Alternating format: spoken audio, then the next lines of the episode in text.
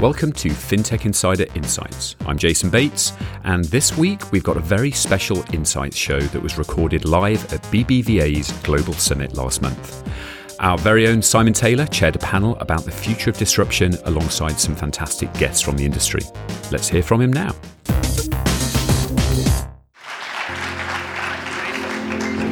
Yeah, and, and, I'd like to bring up some guests. Thank you, first of all, for having me here in uh, BBVA's Open Talent Competition. Uh, wonderful to be here. Uh, you're going to get a little preview of our FinTech Insider show. Normally, we record this in a room by ourselves with some beers. So, you guys are going to be my beer and alcohol. You guys are going to be my energy and my excitement and everything. And looking at the smiling faces, I'm feeling better than if I've had two beers. So, thank you. We have got some amazing, amazing guests. Uh, first, I'm going to bring up Marko Wenthin, who is the co founder at Solaris Bank. Marko, if you can join us. Hey, Marko. Uh, n- next, we have Leanne Kemp from Everledger. Leanne, how are you? Good, good, good. And last, but by no means least, we have Elena from BBVA. Elena Alfaro, the Global Head of Data. Score one for the home team. Uh, okay, um, well, I could try and introduce you guys, but I think you will do a far better job. So, Marko, do you want to tell us a little bit about who you are and who Solaris Bank is? Thanks, Simon. Um, thanks, first of all, for having me here. Um, my name is Marko Wenthin. I'm uh, co-founder of Solaris Bank. Why do I do that? Because I'm driven by one fact, and that's been for over 25 years now, to, to change banking. I've been a banker for, for, for this time, um, built up a couple of uh, banks, built a couple of uh, tech companies, and the last one is Solaris Bank, uh, uh which I built up uh, two years ago. It's just a very, very young company, the first actual banking as a platform um, tech company with a full German banking license. And what we can actually do is help everybody in the digital space to become a bank. Everybody in the digital space can become a bank with Solaris. I like the sounds of that. Marko, thank you very much. Uh, Leanne, do you want to take the floor? Hello, everybody. it feels good to be home at BBVA. So, Everledger was discovered um, in 2015, in part with BBVA. We were the Open Talent winner in 2015. So, it's nice to be back with friends. Everledger began um, using the very best of emerging technologies with blockchain and smart contracts and artificial intelligence to bring transparency to opaque supply chains. And we began in the diamond industry, tracking diamonds from the source of the mine to the market to bring a trust ledger to the world and plumb the sustainability rails to ensure that we have ethical trade. And we'll talk a little bit further about the global financial crisis that's sitting now at the heart of the diamond industry, particularly around banking. Very cool. Leanne, thank you so much. And Elena, by, last but by no means least, tell us a little bit about what you do for BBVA, please. Okay. So, hello, everybody, and thank you uh, for having me here. Uh, so, I actually have uh, two roles uh, in BBVA. One is uh, I lead all the open innovation uh, activities, basically, thanks to a fantastic team like Marisol and all the others that are all around. I, I, want to thank you from here. And then I also lead the Center of Excellence in Data Science and Artificial Intelligence in, uh, in the bank. Wow. Yeah. Greedy, two jobs. I do have two How do you hold all that together? This, that's, that's impressive. It's very impressive. Okay, cool. So um, the title of our session is The Future of Banking. So we've got to think about where's banking today and what are some of its problems, I think, before we can address that. And Marko, you and I were talking before we came on stage about some of those key challenges. Do you want to just kind of recap that conversations for me? What do you think the big challenges right now? Where are we and where do we need to get to? I think in order to understand where we are standing today, just look, let's look uh, maybe 10 years back. Um, and where have we been at this time? And I'm not talking about the financial crisis of 2008, but I'm talking about the technology.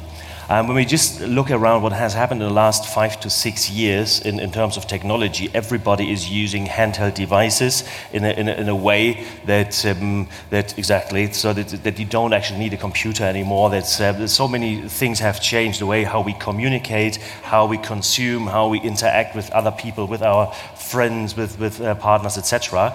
And um, there's one thing, and that's one of the biggest challenges which I see for banking, is that uh, it hasn't kept up as many other industries as well, hasn't kept up with the, with the, with the pace of the technological change.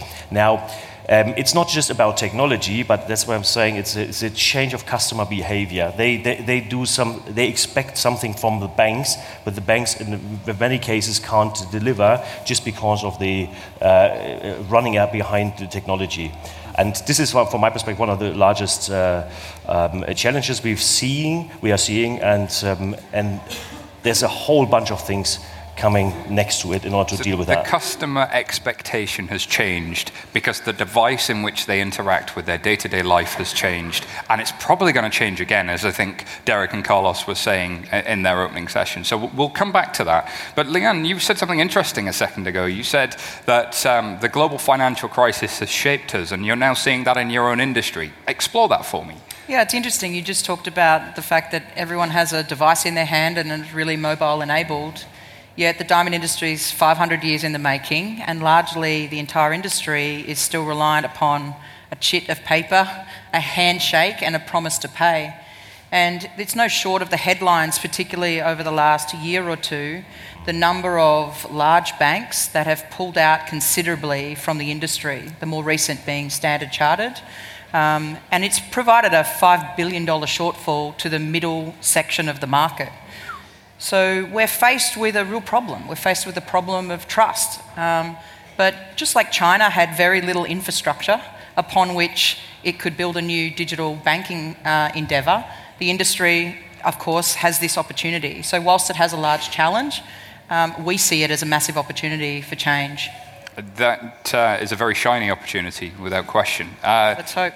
Let's hope. So, uh, Elena, talk to me a little bit about uh, how you think about this when you look at open talent and when you look at data. BBVA, of course, has, uh, has an open API marketplace. It has ha- been running open talent now for nine years. It seems to me like you've understood the, the challenges. But when you look at um, the industry now, what do you see as the main problems and challenges that we're still wrestling with as the pace of change seems to get faster every day?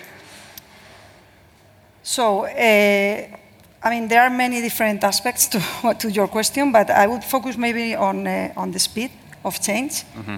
So basically, what we see is that uh, we, we can see a lot of companies doing fantastic things outside, and uh, we call them to help us uh, learn from them, but then we are not in shape sometimes to, to, you know, to learn that fast. Mm-hmm. Uh, so we might be interested in something, but then our processes, our internal structure, don't let us uh, take the steps that we want to take.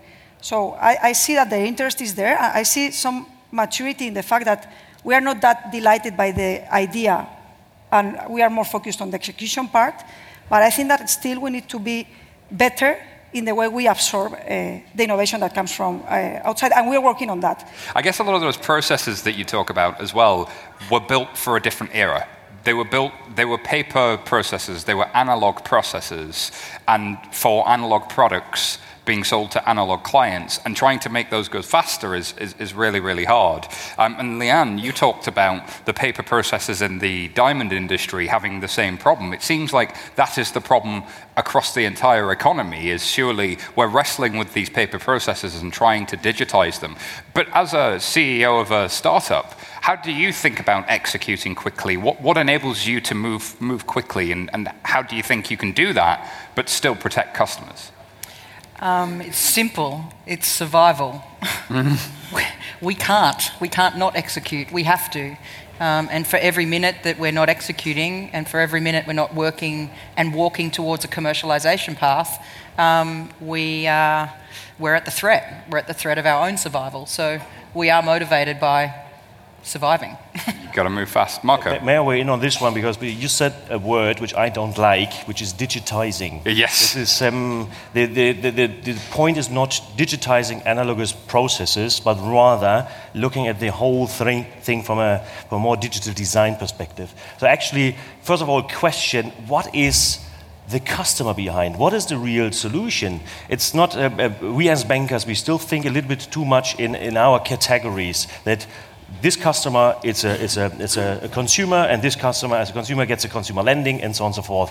But that's not the Lending, point. Exactly. Savings, so mortgage. The, the, the, the, world has changed in that, uh, in that perspective that the customer expects something entirely different. So you don't wake up in the morning, and Ellen and I, we have had this chat, and BBVA is, is very much on this track. Um, the, the, customer doesn't wake up in the morning and say, okay, oh, today is the day I finally get my 10,000 euros loan. It's nothing which you actually aspire to. But what you do do is that that you say, today is the, uh, the, the, time when I actually purchase the house or the, the car, which I'm uh, uh, looking forward to.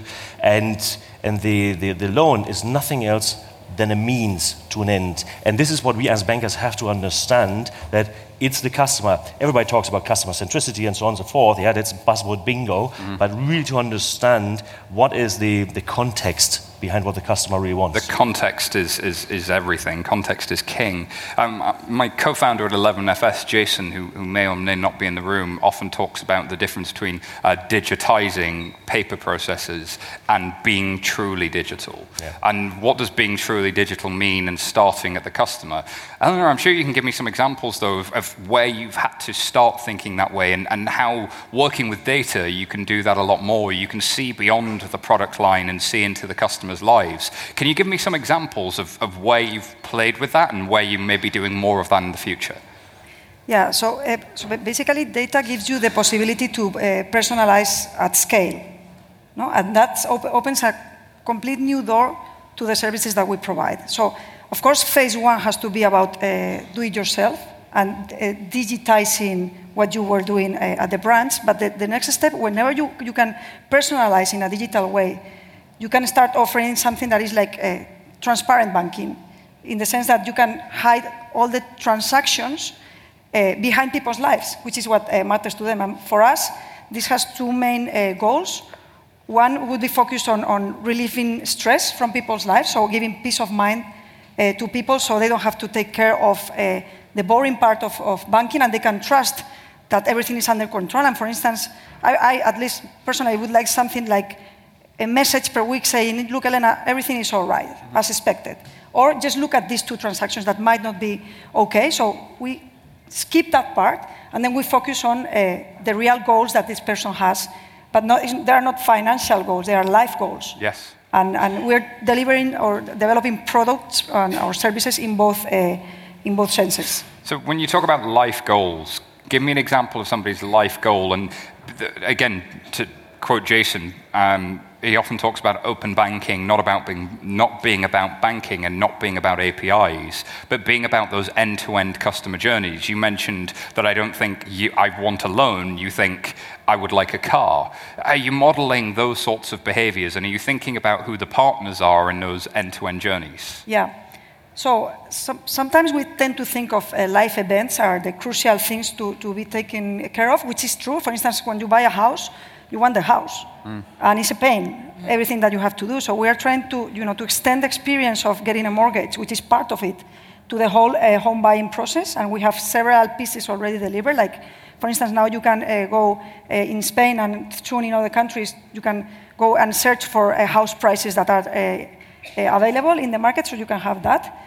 And then we will extend that also to the management of, of the whole uh, buying process. But you can also take that to daily uh, events like uh, shopping or, or whatever, you know, everything that you want to do with money on a daily basis, you can help there and not focus only on the, on the payment, on the transaction, but also on the, on the whole thing. For instance, when you buy, we could recommend places to discover or the best uh, deals, uh, etc.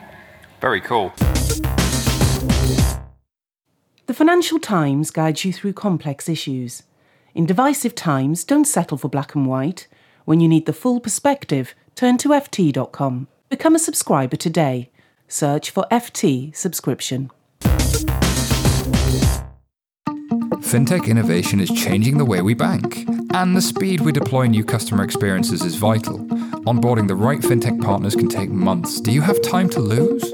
Introducing the Innovation Acceleration Platform from Temenos. Test fintech solutions at speed with real data straight from the core banking system. With a yearly subscription, you can begin testing the same day and create new customer experiences in no time.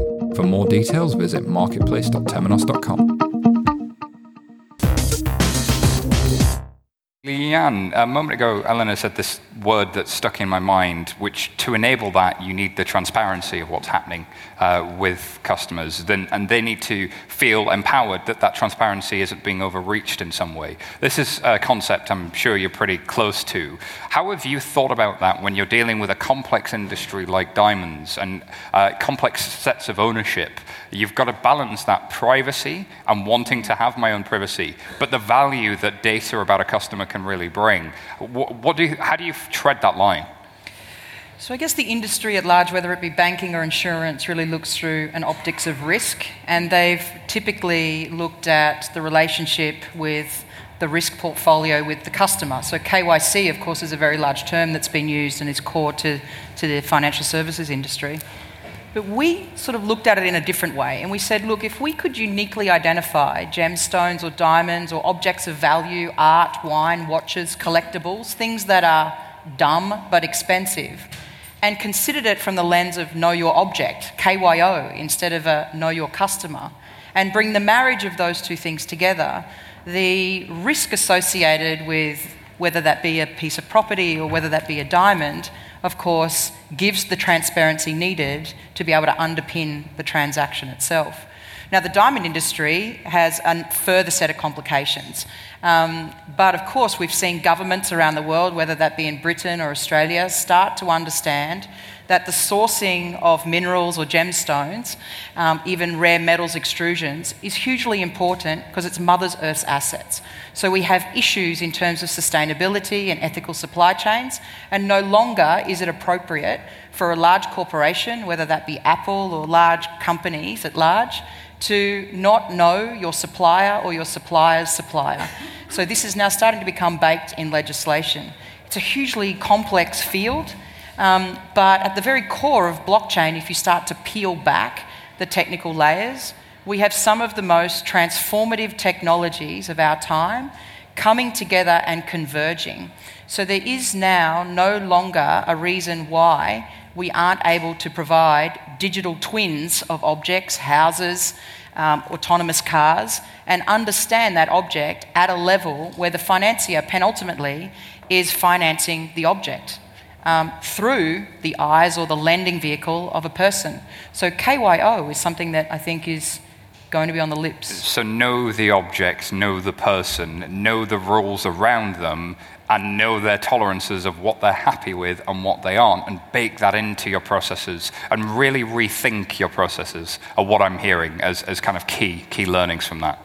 And the biggest takeaway, we've worked in very, very deep senses of cryptography. And we're starting to see governments understand the threat associated with cyber and privacy preserving mechanisms that are hugely important to our own personal data and the control or the utilization of that data or the provenance of the data of me is actually something that is core to this. Um, beyond just saying it's the data that is spewing out of the car to tell you how fast it's traveling or that I'm speeding and so therefore my insurer knows that I'm a huge risk to myself on the road, let alone others. So the combination of that coming together cannot really be delivered in a true sense without the core sort of functions of these new technologies. So I like to think about a bank as the place that not only lends, but that looks after the things that are most important to me. And in the digital age, what is more important to me than my identity? Who I am and my data.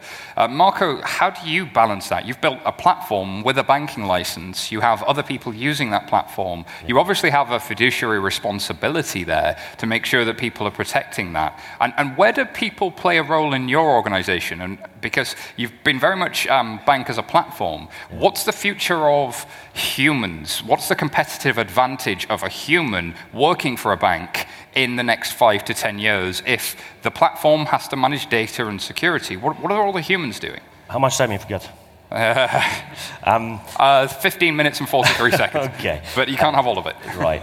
Um, now, let's, let's, let's uh, try to split your question in a couple of uh, um, sub questions. First of all, um, uh, what, what's about the data, right? And Ellen and I, we were talking about it. First of all, um, customer data already implies who the, the data belong to right? It's the customer and it's not the bank or the company which is dealing with the, with the data in the first place, right? So this is, um, from this perspective, uh, we have obviously exactly that, uh, that, um, uh, that risk to take as well as the, um, the, this, um, the obligation to make sure that the customer can have this data and can be um, do, can be doing something with his data, right? And this is um, by, by bringing in artificial intelligence and all those things which we have, not using them ourselves, but rather put the customer in a position that he uses themselves. Basically, um, and I like this idea with, of, of Madiva, um, of BBVA, basically, uh, you have such a transparency with the houses, etc., that is an embedded process in our every, everyday lives, and the financing becomes almost completely invisible. And what is this consisted of?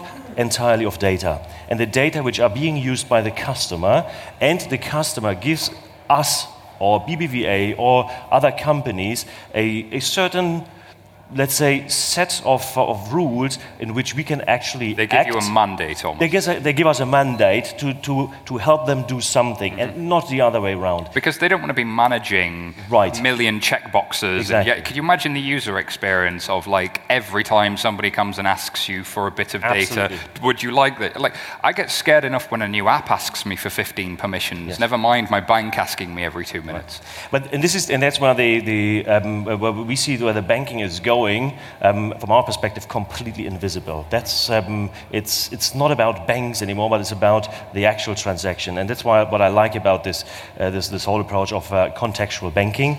That's, um, and best explained it is with a with the Uber experience, right? When you when um, Uber has has has has, uh, uh, has got to a point where you actually say, I want to get from A to B right? And uh, I can see the driver. And when I was in Argentina the other day, it's, um, it's, it's a country which is not known for its safety on the streets, right? This is, um, you have to be careful, especially as a gringo my, as myself.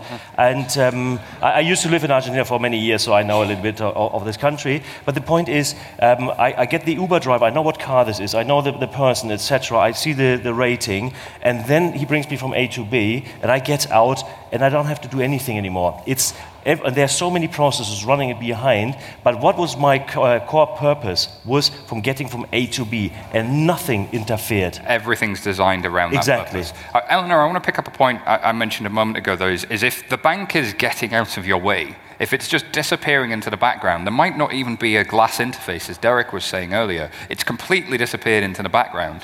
What are all the humans doing? Is there creativity? Is there empathy? And, and how does that play into those experiences? So you're talking about her, Uh, yeah. the movie. well, Her? yeah, yeah.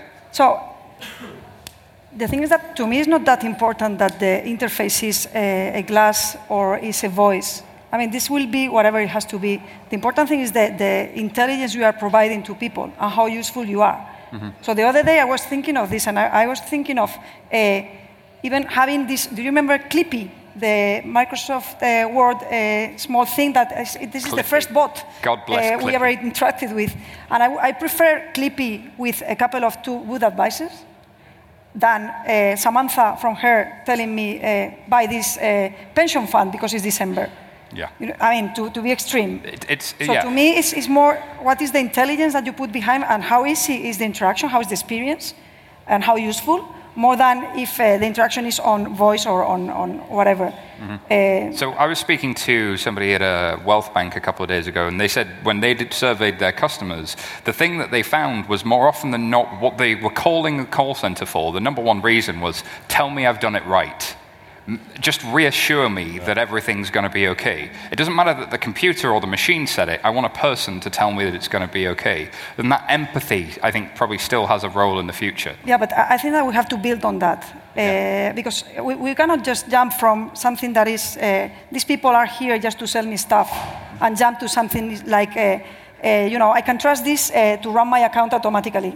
There is a path, a learning path that we have to take with the with the customers, and we will ha- we have to start with small things that prove that what we are telling you is in your own interest uh, instead of You just trying to the jump and, and we have to iterate a lot on this So we learn and they learn how to interact with machines because the, the thing is that if we really want to give personalized, truly personalized services, this has to be done through machine learning, so I wonder not by if, humans. So. so I wonder if historically humans were doing machine like process transactional work and we're trying to expect machines to do the emotional work, whereas actually we had that backwards. The machines can do all of the transactional things for us, and then we can put a human face at the beginning of it. Leanne, you work in a very business to business context. You deal with people all the time, especially in corporate world and the SME world. People still buy from people. Where does the machine really create the experience, and, and how do those two come together, do you think? Do, do you think that uh, it's going to be crucial for the diamond industry to still be built on people in 10 years? And do you think certification helps? The, the industry has been predicated from day one on relationships. And you are right, people do business with people. And I don't think that that will change. It would be a shame for society at large if we lost connection with feeling, emotion, and purpose and endeavouring. So I think as technical leaders and corporations around the world, we need to be sure that that important element of human interaction remains centric to all decisions that we make in terms of this new forms of technology. So we've got new forms of technology. You, you do a lot with trust. You do a lot with helping people believe that what the technology is telling me is true. We've talked a little bit about data. We've talked a little bit about identity. How does how, do you see that coming together? If I've got this trust or the provenance in something, I, can I build a reputation around it? Can I? What can I do? What's new? So typically, um, our industry's really resided on, on experts, gemologists, um, that have a particular skill set to identify diamonds and over the course of the last sort of 30 or 40 odd years, there's been an evolution of both the stones themselves. So in the 1930s, GE created synthetic diamonds, mostly for the purposes of blade saws and drill bits. But in the last 10 years, we've seen a massive explosion of new forms of technology enabling synthetic diamonds to be gem quality standards. And now there is a concern and a confusion within the industry on two levels. Firstly, are those synthetic stones, and unfortunately they have been, swapped out in terms of peppering the supply chain? So, how do we provide enough level of technology and assurance and visibility over the pipeline to be able to ensure that that diamond that was mined is the one that's being sold to you in the retail outlet and has full disclosure? I think that's a really interesting point. How do I prove that to you? And yeah. especially in your industry, and, and, I guess much like where banking's going, the glass will disappear. Elena, do you think about there are things that you can do with data? In, in an open banking world, in an open ecosystem in which there are many partners that might not carry the BBVA brand and the BBVA experience, but you are there behind the scenes. Do you think that data gives you an advantage if you truly understand? We, we see ourselves as the intel inside for the industry, position ourselves very clearly in that, in that respect to enable the right set of tooling to provide a co evolution of that industry at large. And it can't be done without, without data. We eat data for breakfast, lunch, dinner. Everything is about data and the interpretation of that. But more importantly, it's the marriage of still experts in field and in market. And it's the fine balance between man and machine, and the ability not only to identify the machine that does the scanning, but is that machine held with integrity? Has it been calibrated correctly? Is that machine of health? Mm. So, this sort of fine line between the explosion of IoT and the marriage, and is still a need for deep, deep, deep seated industry experts. So, I want to pose the question to Elena now. What is the future of banking? We've talked about data, we've talked about some of the challenges with the customer expectations changing. Where do you see the future going, and, and uh, what's the customer doing in five, ten years? What, what's new? so my experience tells me that my, that my predictions fail. So Uh, no, I mean, it's basically what we've been uh, talking about the whole morning. So it's trying to make uh, banking really most useful. And for, for that, we, we're going to be have to use all the data, not only probably banking data, in order to give truly personalized services. So, because, for instance, what what can be done today with uh, data in terms of uh, picture recognition. So you get a bunch of pixels and you can identify what is in the picture. This is something that we, today we are not able to do with banking transactions yet. So whenever we can take uh, transactions for any of you and draw the picture of yourself, then we will start uh, giving this type of really personalized uh, and useful stuff. And we are not there yet. We will evolve uh, in the following years. In KFC in China, you can walk in and uh, at a kiosk, you can select what food you want, and your face recognizes it immediately, and you can just walk straight away. Um, you don't even need to get your phone out of your pocket. And I think that sort of stuff will happen. Another great example I heard is that uh, a lot of organizations are using satellite imaging. Satellite imaging is now so cheap, and machine learning is now so cheap that they can see where car parks are empty or full, for which retail stores are going to do well and, and how they're going to invest, which fields are good doing well this year for uh, risk of, and for lending to farmers and so on. Um, we're, we're, staring into an interesting world, Marko. Where do you see us going? Um, I think there's, there's so much going on that, that, that, you can't even start to begin where it's going. And I think anybody who says he has a clear clue of which direction this is going, I think is uh, essentially wrong because uh, tomorrow might be completely different. Just, just look at, uh, we've uh, been talking about blockchain now for many, many years, uh, but it's still to see the big breakthrough. But once this happens, uh, it will yet again be a complete different, different game. So if, um, as, as, as, a lack of, um, of looking into the future and then seeing which direction you can go, the only thing what you can do is actually prepare yourself for that. What does that mean? To be, to be uh, always on the watch what's, what's going on, being adapt, uh, adapt to what's, what's going on in, in, in a, with your clientele, with your, with, your, I don't know, with your investors, with your friends, etc. And, um, and how do you make that? Certainly not by, by having, I don't know, innovation labs, because innovation labs are, are kind of um, uh, close environments which are not connected to the outside world. So, what, what, what is much better uh, uh, to, to shape the future of banking is actually getting things out, test them in the market, mm-hmm. even if they are substandard. Okay, there will be in the first iteration. Um, when you just look at um, how the, the social commerce has evolved, everybody brings out alpha products, right? Alpha, alpha A, uh, alpha one, two, three, four versions. You have to try that out. And what works, fail fast, try it again, get something else out. So what you're saying is prioritize action over planning, prioritize oh, learning. Absolutely, yeah. Execution is everything. And, and, what are your tips for executing successfully? You've run a startup now, it's 100 people, yeah. you've, you've grown, you've executed.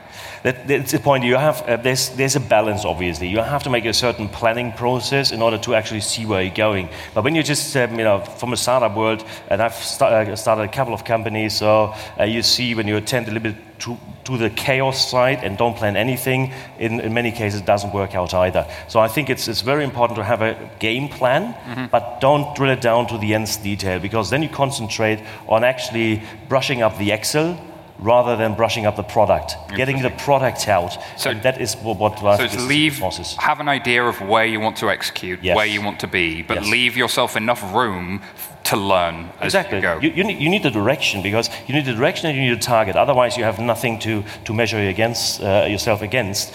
But uh, leave leeway because tomorrow is going to be different. Tomorrow is going to be raining. There's, uh, there's a lot of things going on tomorrow. That's why you have to be always so flexible that things are not going as planned. So, what I'm hearing is that the future of banking requires understanding that the interface with the customer may disappear. Absolutely. We're going to have to focus on data and a lot more, and we're going to have to get faster at executing. Yep. Leanne, is there anything that you would say that from your experience of having uh, built a startup as well on, on, on execution and how you've managed it?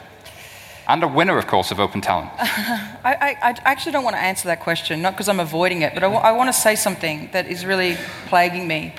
Um, we have been speaking um, for quite some time in the financial services industry about banking the unbanked. Mm-hmm. And typically we see this in emerging markets, whether that be in LATAM or, or in China, etc. But if we cast our mind, given we have tectonic plate shifts happening in industry, um, we have industries such as the diamond. Um, the diamond industry has been around for 500 years and largely hasn't progressed too far down a digitisation method. Um, so we're seeing entire industries now becoming the unbankable because there isn't an uptake of this technology. And the diamond industry is $250 billion. Today, it faces the largest crisis that it's ever seen in the last 150 years. Given the fact that we had so many catastrophe events globally, whether that be through the formation of um, global warming, the insurance industry is now sitting on its knees. So we will also see sectors of the world where the coastline of Miami is likely to be underwater within the next 15 to 20 years. Yet those property portfolios and the developers that have largely enabled themselves in that area will now become unbankable because of these catastrophe events.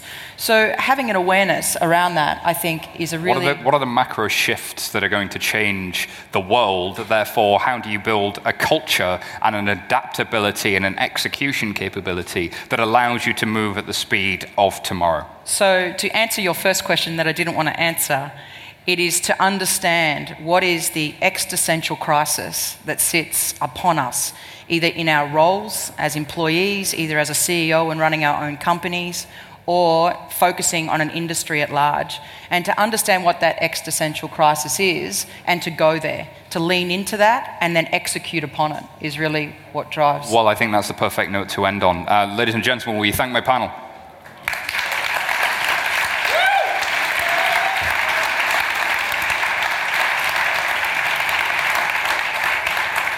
If you like what you heard, you can find out more at fintechinsider.com. Thank you very much. Thank you. Thank you. Yep.